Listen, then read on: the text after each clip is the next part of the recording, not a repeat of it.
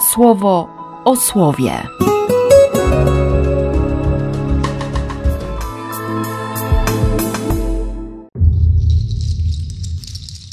Dwudziesty czwarty czerwca, piątek w sercu Boga.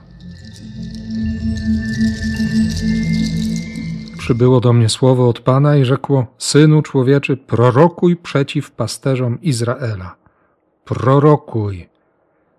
No, od tego zaczyna się tak naprawdę 34 rozdział proroctwa Ezechiela. Zanim pojawi się ta obietnica, że Pan sam będzie szukał swoich owiec, będzie nad nimi czuwał, to najpierw nie zostawia suchej nitki na pasterzach. Szczególnie dziś, kiedy w uroczystość Najświętszego Serca Jezusa ustanowiono dzień modlitwy o uświęcenie kapłanów, pasterzy. No i jeszcze to słowo z 15 i 16 wersetu. Ja sam będę pasł swoje owce i będę czuwał nad ich odpoczynkiem. Wtedy przekonają się, że ja jestem Panem. Tak mówi Pan. Pan. Zgubioną odszukam, zabłąkaną sprowadzę z powrotem, pokaleczoną opatrzę, osłabłą wzmocnię. Mocną zachowam i pasł je będę rozważnie. Tyle, że sprowokowany komentarzem księdza Wojciecha Węgrzeniaka, zajrzałem do tekstu hebrajskiego i, i tam rzeczywiście jest użyte słowo ashmit, czyli mocną czy tłustą, tłustą i mocną, nie tyle zachowam, ochronię, osłonię, zaopiekuję się, ale zniszczę, zmiażdżę. No, kontekst kolejnych wersetów trochę to tłumaczy. Ja osądzę krzywdy między owcą i owcą, między baranami i kozłami.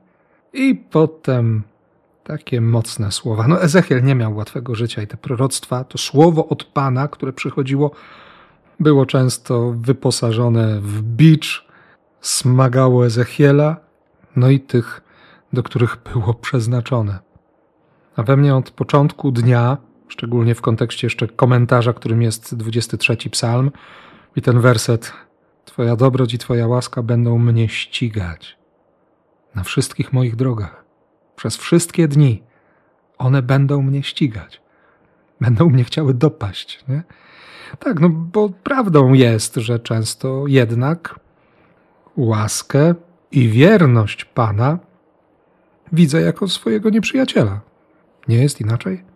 Bo mam swój plan, bo wiem, jak po swojemu poukładać wszystko. Hm. Szczególnie w tych dniach. Sam doświadczam tego, że, że łaska, miłosierdzie, wierność wydają się być ścigającymi. No i to zniszczenie. Dlaczego? No może właśnie dlatego, że te tłuste i mocne nie zadbały o zgubione, zabłąkane, pokaleczone, osłabłe. Miały je w nosie albo pod kopytami. Dzisiaj Bóg pokazuje, że ma serce dla nas, choć w ogóle na to nie zasługujemy i nie zasłużyliśmy niczym. O tym powie bardzo konkretnie i to dwukrotnie w drugim czytaniu święty Paweł. Chrystus umarł, gdy byliśmy grzesznikami. Za grzeszników Chrystus oddał życie. Niczym nie zasłużyliśmy na zbawienie. Sprowokowaliśmy śmierć Jezusa i jeszcze przebiliśmy mu serce. Nie? Więc wracając do Ezechiela, skoro Bóg ma serce dla mnie, to jak ja mogę nie mieć serca dla braci? Skoro Bóg nie zamknie swojego serca przede mną, to, to faktycznie mój brak miłosierdzia mnie zniszczy, bo jest prawdą, i, i to mi przypomniał drugi rozdział Księgi Rodzaju, że kiedy Adam nie potrafił się ogarnąć w raju i potrzebował kogoś, kto mu raj wytłumaczy, dosłownie przed chwilą właśnie o tym mówiłem do dziewcząt w ośrodku wychowawczym, że, że one jako kobiety są tymi, które tłumaczą nam, mężczyznom, na czym polega raj. Przeraziłem się tego przez chwilę, nie? bo bo to znowu tak mocno nie współgra z ogólną opinią, z takim ludzkim, porządnym, wychowawczym, akurat na dzień zakończenia roku szkolnego, myśleniem. No, Pan Bóg naprawdę wszystko wywraca do góry nogami. Robi ten świat po swojemu. A myśmy go tak pięknie, jak śpiewa Laocze, spartolili. No i kiedy Adam nie potrafił ogarnąć raju, nie wiedział co, co, jak to wszystko ma wyglądać, to Bóg wprowadził go w tę bezsilność, w to przerażenie, jednocześnie w jakąś ekscytację, tym przecież jest Tardemach, i wyrwał mu z boku kobietę.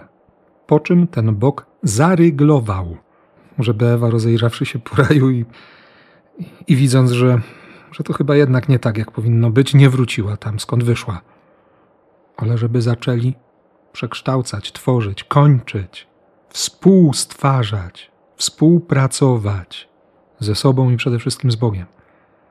I pomyślałem sobie, no tak, człowiek ma zaryglowany Bóg, ale Bóg sobie serca nie zarygluje.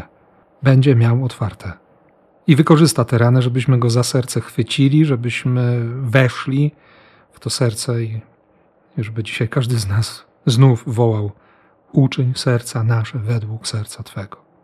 I dlatego właśnie święty Paweł w tym piątym rozdziale listu do Rzymian mówi tak mocno, w tych pierwszych wersetach, których nie usłyszymy, że Boża łaskawość, dzięki której już teraz z nadzieją i radością oczekujemy przyszłego udziału w chwale, jest dostępna jedynie w Chrystusie.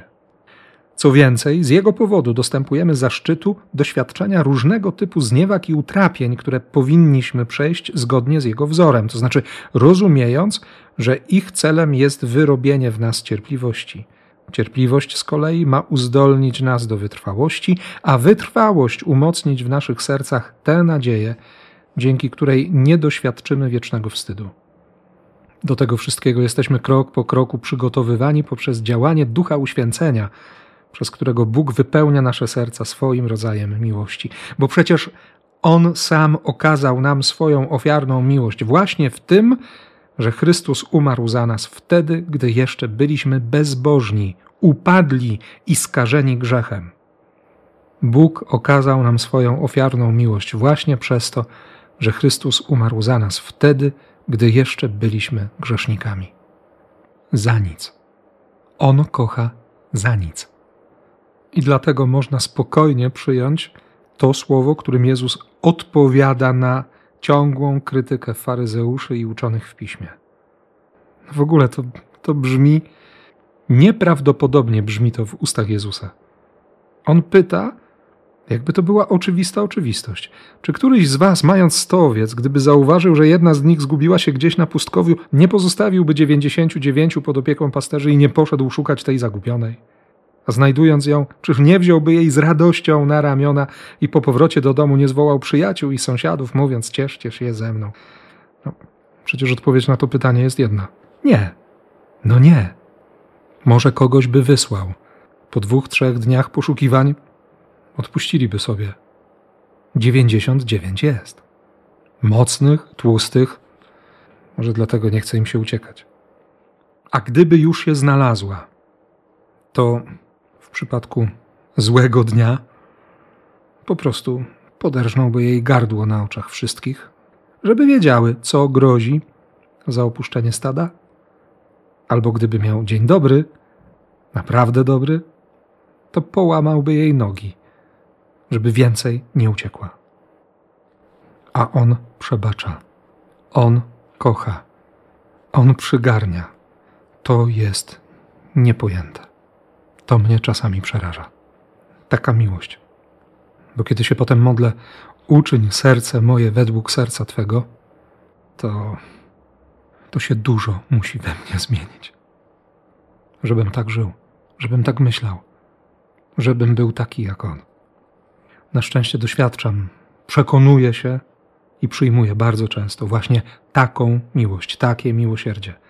I potrzebuję opamiętania. Nie jestem sprawiedliwym, ale grzesznikiem.